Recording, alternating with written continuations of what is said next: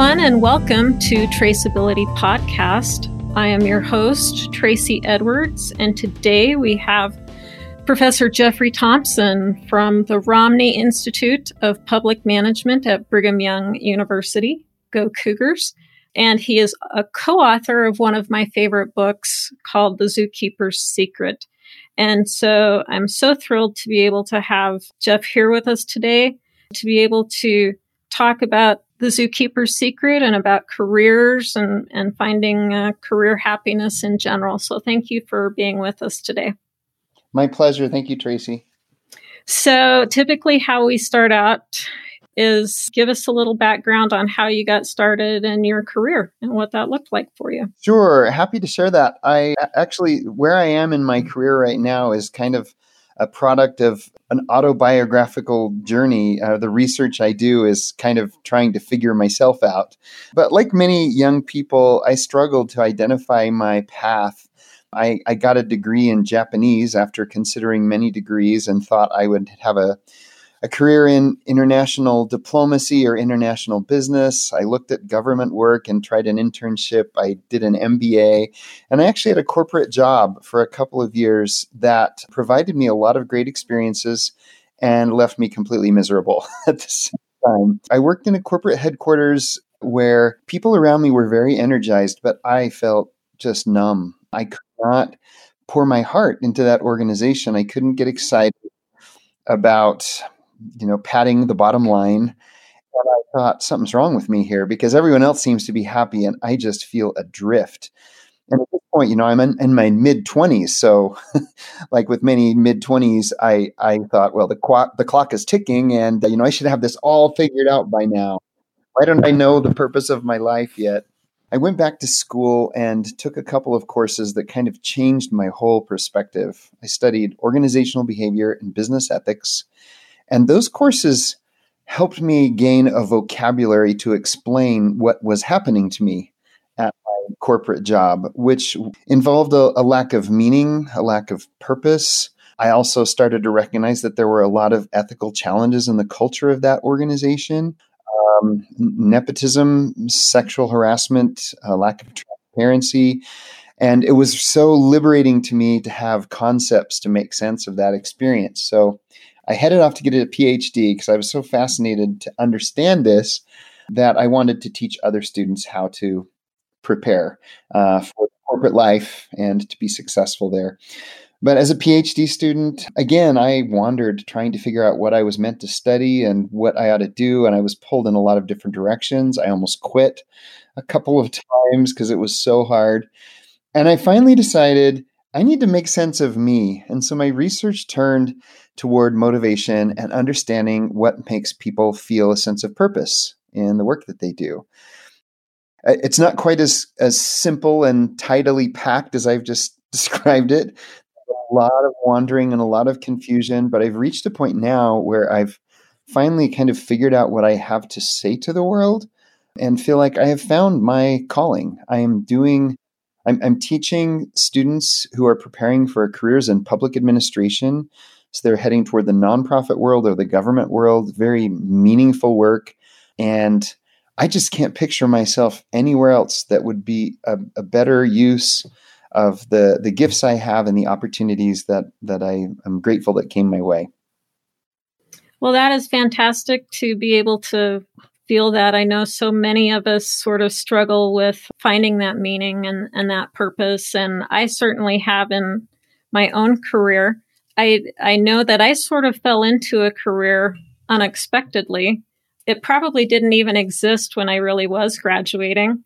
And I had no idea what it was that I wanted to do. So, a couple of questions for you there. First is, is, maybe I've been reading a lot lately about the concept of generalist versus specialist.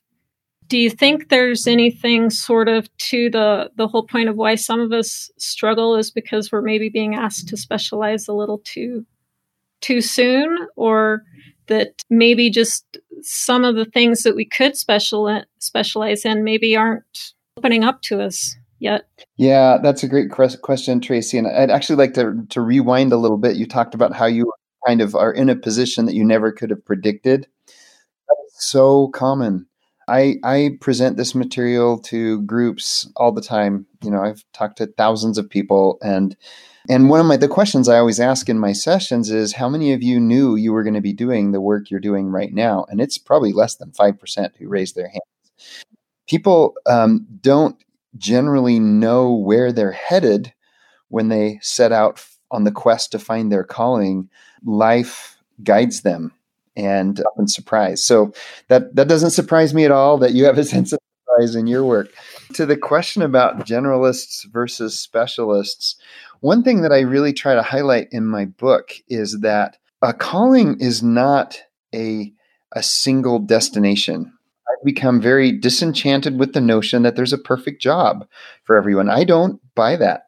I believe beings are so multifaceted, so multi-purposed that we will evolve through different stages in our life where our calling may express itself in different ways. And um, so, if, if, I can if I can get away with this, I, I would kind of like to think everyone ought to be a little bit of a generalist and a little bit of a specialist as well. Over time, you're going to discover unique gifts that will specialize you for particular roles. But you also have to be agile and flexible enough to adjust to changes in your environment, changes in your circumstances that might have you apply those skills in different ways than you ever thought you would, just as as you are, Tracy, in your career. That's a really good point.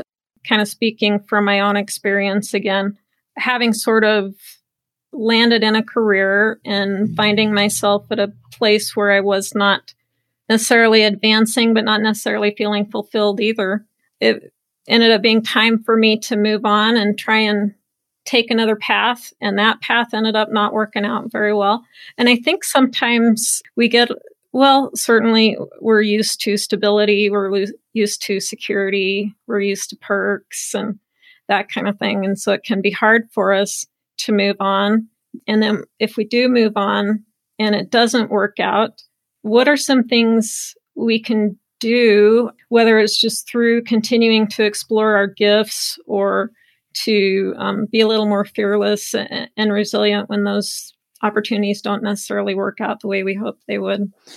The, the way I would respond to that is as, as you read my book, there are a lot of stories of that involve discouragement and detours.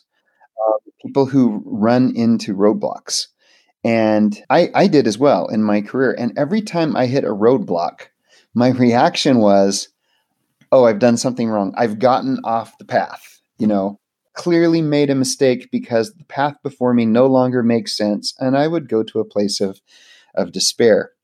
What I've learned in, in studying people who have a sense of calling is they have experienced those same, same roadblocks, but in many cases, those roadblocks took them where they needed to be. Um, we talk in the book about Dr. Dale Hull. He's a Salt Lake obstetrician. That was his calling in life. He loved his work and was outstanding at it. He had an accident and, in a moment, found himself a quadriplegic, no longer able to practice. You know, I, I can't even begin to to empathize, to understand what it must be like to have everything taken from you in a moment like that for him, his calling was gone, right? He'd lost all of he could never deliver another baby again, let alone all of the other things about his life that that had changed.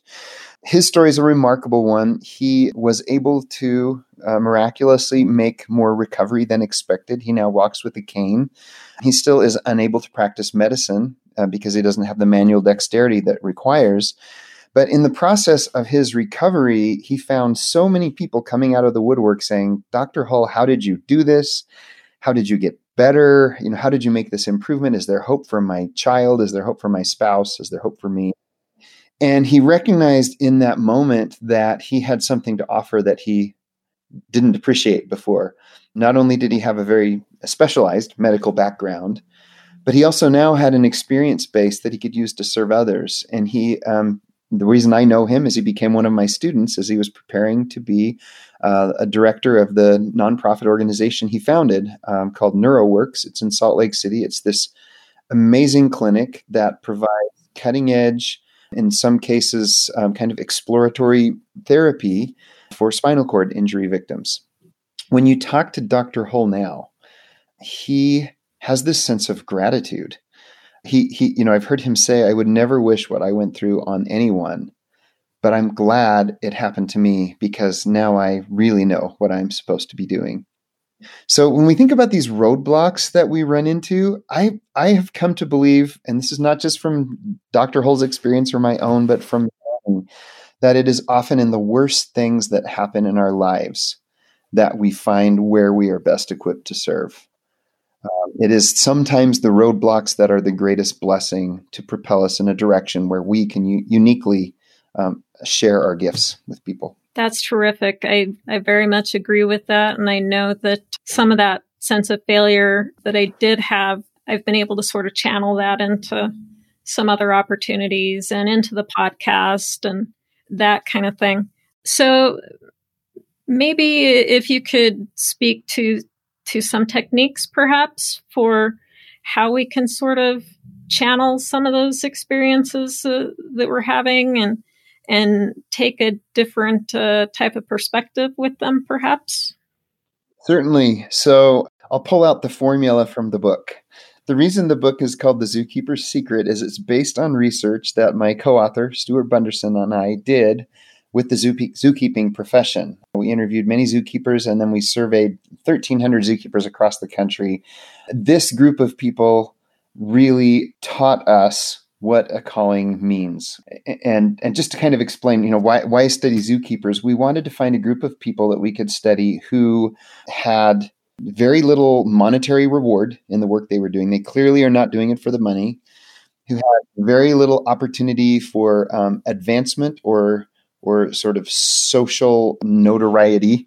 Don't advance. They don't climb a ladder, and they don't get a lot of attention. But they are people who are incredibly passionate about the work they do. And despite the fact that they are underpaid and under recognized, they have the highest levels of satisfaction in their work that I've seen anywhere as an organizational scholar. Uh, it's an amazing group of people. And so we, we said, okay, these are the folks we want to study because we removed all of the noise, all of those incentives, and it's just all about the purpose. And as we talked to them, we asked this question what are the ingredients of calling? And through our research, there were three themes that really came out. And this is, I'm finally getting around to answer your question. The three things that we emphasize in our book for people to focus on are first, something we called hardwiring.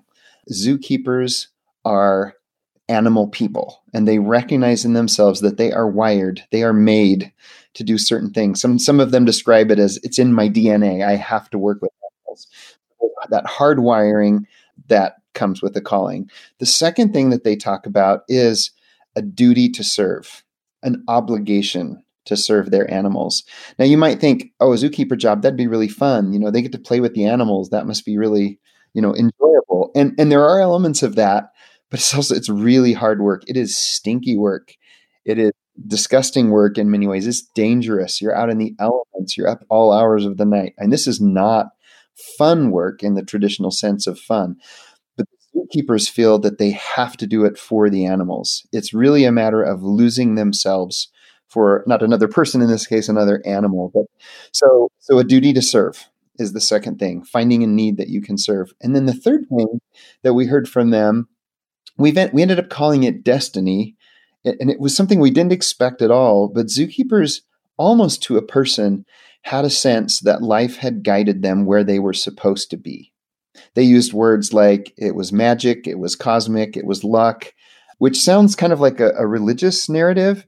It wasn't for any of the no none of them talked about God, but they all had this sense that life had been good to them and led them where they needed to be. So the sense of destiny.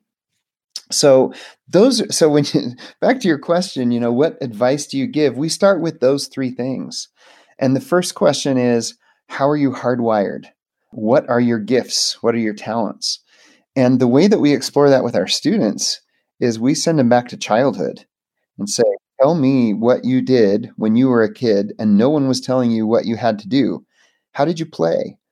Because the way you played revealed things about your natural dispositions, your natural talents that are probably still part of your life today, even though they may manifest differently. So, were you a storyteller? Tracy, I'm guessing you were more of a storyteller as a as a child, right? Or were you the kid who always put Legos together and it's all about spatial, you know, awareness? Um, were were you athletic? Were you competitive? Were you collaborative? Who you were as a kid probably says a lot about your hardwiring. So that's where we start. And then for the other two, you know, uh, in terms of the duty to serve, we ask, you know, what causes do you think about in your spare time? You worry about someone or something. What does that worry involve? Because all of us, I believe, feel drawn to help different types of people with different types of problems. So, whereas the first question is kind of inward looking, what are my gifts? The second question is outward looking, what do you feel pulled to? And then the third question comes back to our discussion about the roadblocks. It, it is okay, where has life led you? where you are is probably a good clue about where you can find ways to serve using your gifts. So that's kind of that's a that's a really s- sort of a surface level answer to to your question. But in the book, we really try to dig down into the nitty gritty of helping people answer those three key questions about themselves. And I think that's where we get a sense of clarity, just like the zoo for how those three elements come together in our lives. I love that. And I certainly have spent a lot of my time trying to sort of understand some of those things about myself. And you're right in that some of that has led me to the podcast and to some of my recent uh, career change and educational in, endeavors and and that kind of thing. I I think that especially in the times that we are in, people can be wanting to find meaning, wanting to find fulfillment, unsure how to do that in times of uncertainty, although I would submit that everything is always uncertain, per- particularly now. Um, what would would be some uh, advice or thoughts you would have around timing uh, and when you're going to try and make jumps or what opportunities you're going to look for when and and that kind of thing? Yeah uncertainty. So when when i start talking to people about calling the first reaction is often this sort of defensive kind of like well that's that's a little bit la la land you know that sounds too perfect and i don't live in a perfect world and you know, I have too much uncertainty. I can't relate to someone who has found their dream job. I completely agree with that skepticism because that I think is not a legitimate way to look at a calling. I don't believe in dream jobs. And and I worry that many of many times when we talk about finding a professional calling, what people hear is a dream job. The zookeepers don't have a dream job. They have a hard painful job that breaks their hearts when animals die. I mean, it's it's tough. But it's a it's a calling not because it's fun every day. It's a calling precisely because it demands a lot of you. Now, so with that said, in the midst of uncertainty, I think the way to look at look at it is a calling is not a destination. It's not an endpoint that you reach and then your story is over. A calling is a, a lifelong pursuit.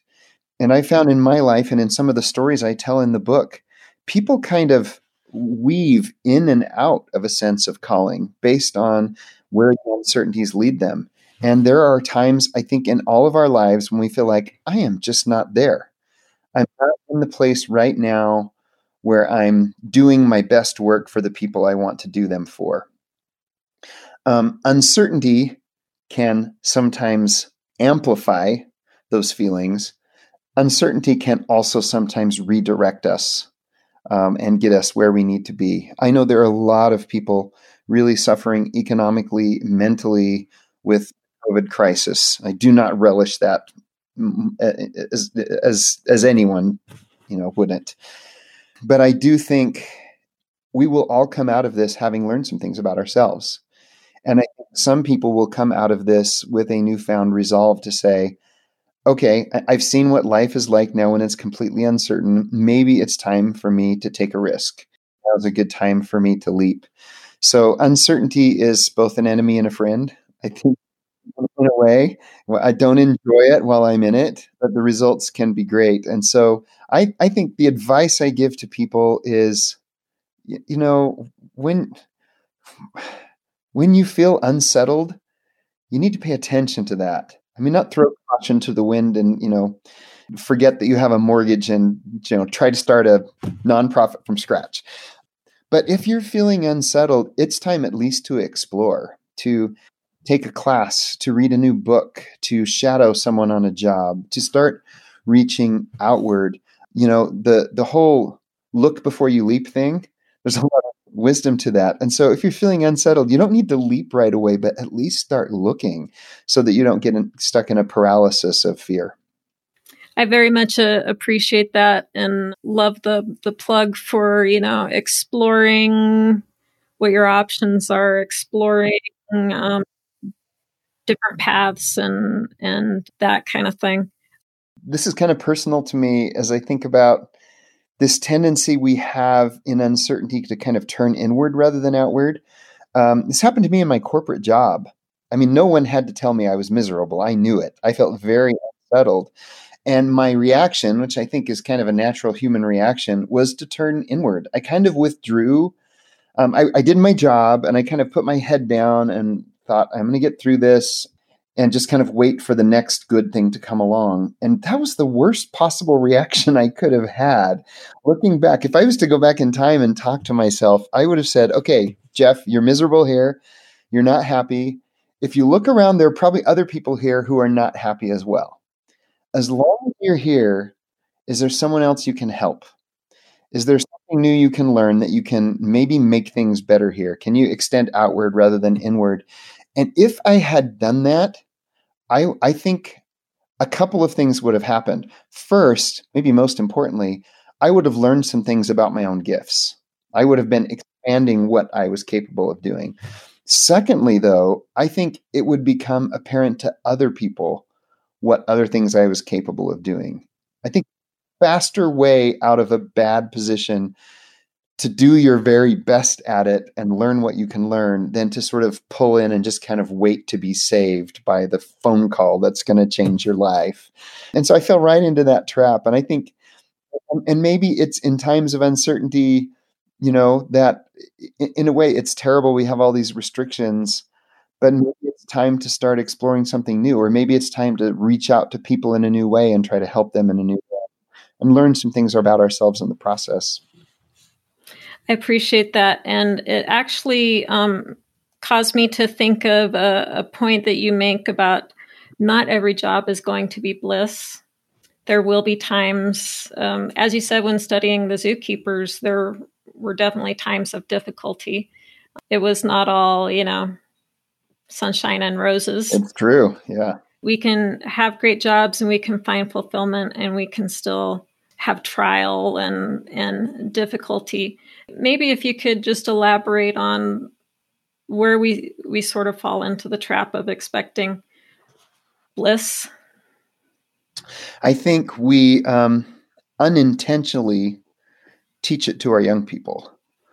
We tend to celebrate people who are famous for the important work they do and undervalue people who are hidden for the important but non glamorous work they do. I try, and I hope to inspire others to try, to celebrate the nobility of labor wherever you see it. In my book, I try to use a lot of examples of custodians and food service workers and and I guess uh, if I could share a brief story, when the moment sure. I learned this was as a young professor. I, I was at another. I was I'm at uh, I was at uh, Miami University of Ohio at the time. You know, struggling to make my way and thinking a lot about my own reputation and my research. And every day, the custodian would come to my office. It was this tiny little woman named Barb. She was probably four foot five, and just this bundle of energy. And she'd come, you know, like a tornado into my office and clean things up and take the trash. And she'd share a cheerful word. And it was just day after day, I had this very brief interaction with her. And she kept, she started asking me, uh, Professor Thompson, is there anything special I can do for you? Do you need anything cleaned? And I thought, I'm not going to ask the janitor to do more work. You know, I don't want to make her do more of this work that I kind of saw as meaning, menial. So I resisted that. I said, No, Barb, thanks. That's very nice of you. And she kept asking me. And I finally realized maybe she really wants to, to help me more. And and so the next time she came in her office and came into my office, I said, "Hey, Barb, if you have a second, just could you tell me about your job? You know, how how do you feel about what you do?" And she said, mm. "I am just so proud to be part of this university. I, I love it here, and I love that I'm I'm good at cleaning, and I can make this place cleaner, and I just love feeling like I'm part of it." And I was so humbled in that moment to recognize that her work day after day was an offering. It was an offering to me, and I had been undervaluing it. And that conversation changed me. It changed how I thought about my work. I, I think I was a little less self absorbed with my own career and more recognizing I need to make an offering too. You know, if, if the, the custodian is giving her heart to this place, why why am I not? Anyway, so I think where it starts is celebrating the fact that that work itself is noble, that work that serves other people is a calling. And hopefully expanding our narrative a little bit for young people to, to help them think about not just how, how fun and exciting their careers are going to be, but what sacrifices will be required. Because the sacrifices are actually what makes it meaningful. Meaningful work doesn't come cheap. If it was easy to do, we we couldn't stay committed to it. That's a really good point. So as as we start to sort of wrap up today, any new research that you're that you're working on, uh, new books coming up, Oh, thank you for asking. Um, I'm a long way from having a book, but uh, the new research that I'm super excited about. I had the opportunity to do a sabbatical last year in London. Um, my family, and this was a research sabbatical. And so uh, I began a project where I'm studying historic interpreters. So these are people who dress in period costume at historic sites and act the part of a historical figure um, interactively with the public. Uh, there's no script; it's all improvisational. And uh, I, you know, I encountered these folks and thought, wow, that's kind of it's kind of goofy and it's kind of fun. Uh, but as I began talking with them, I recognized that these are very serious historians. They know their stuff. They have to not only know everything there's to know about their character, but also the events surrounding their character and the culture. And I, I became so impressed with their knowledge, but also their ability to just on the spot answer questions and interact with the public in such a positive way. So I've kind of fallen in love with historic interpreters. I've uh, now interviewed about 60 of them in the UK and Germany and the Netherlands and a whole bunch in the US. Just wrapped up our Colonial Williamsburg interviews. It's yet again a profession of people that finds deep meaning in the work that they do. Um, and what I love about this research is they understand the power of story I kind of expected them, again, to do their job because it was fun. I'm learning that historic interpreters have a sense that they are creating more justice in the world. Um, they tell these stories to challenge people's assumptions and to get them to appreciate difference and to appreciate what we can learn from history. I, I fascinating. So, Tracy, I guess the takeaway is when you talk to people about what their work means to them, it is mm-hmm. so enriching. And I think we don't take advantage often enough of just asking people to tell that tell us what their work means to them. Oh, I love that. I will uh, certainly be doing more of that uh, as I talk to to more people. Love the historic interpreters. My bachelor's degree is in history. Perfect. And Never knew what to do with that history degree. I, I might have to look into historical oh, interpretation. I have another career path for you, Tracy. I should up with people. Very cool. And you're teaching and you're um, living the the professorial life here. So, how can um, folks get hold of you, whether through LinkedIn or BYU or what's the best way for folks to find you? Yeah, um, so I'm I'm pretty easily found on the BYU website. I'm in the Marriott School uh, of Business and in the in the Romney Institute of Public Administration. Uh, public uh, actually, it's changed our name, the Romney Institute of Public Service and Ethics within ah. Marriott School. Uh, so you can look for me there. Um, if you're interested in the book, the book is available on Amazon. That's called The Zookeeper's Secret. It is a is a book written primarily with a, a faith based audience, written for members of the Church of Jesus Christ of Latter Day Saints, but I think has pretty general applicability. And uh, yes, I'm I'm welcome to outreach. I, so look forward to it. Awesome. Well, I in particular have loved the book so much, and I have recommended it to many people. And uh, for those of you who are listening, uh, I hope you will take the time to check it out.